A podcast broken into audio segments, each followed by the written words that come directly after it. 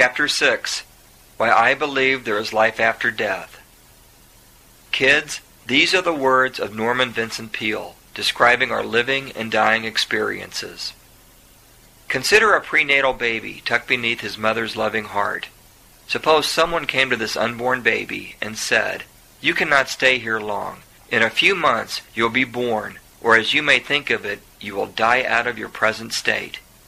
The baby may stubbornly say, But I don't want to leave here. I'm warm, loved, and happy. I don't want to be what you call born and what I call die out of this place.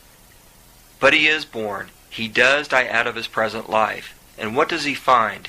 He feels beneath him strong loving arms. He looks up into a beautiful face, tender with love, the face of his mother. He is welcomed, cared for, and he says, How foolish I was. This is a wonderful place to which I have come. Then he goes on to enjoy the delights of childhood. He grows into youth with its excitement and romance.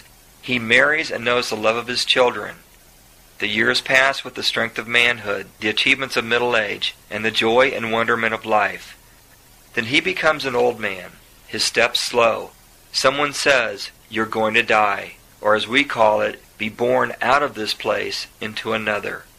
And he might protest, But I don't want to die. I have my loved ones. I love this world, the dawn and the sunset, the moon, the starlight.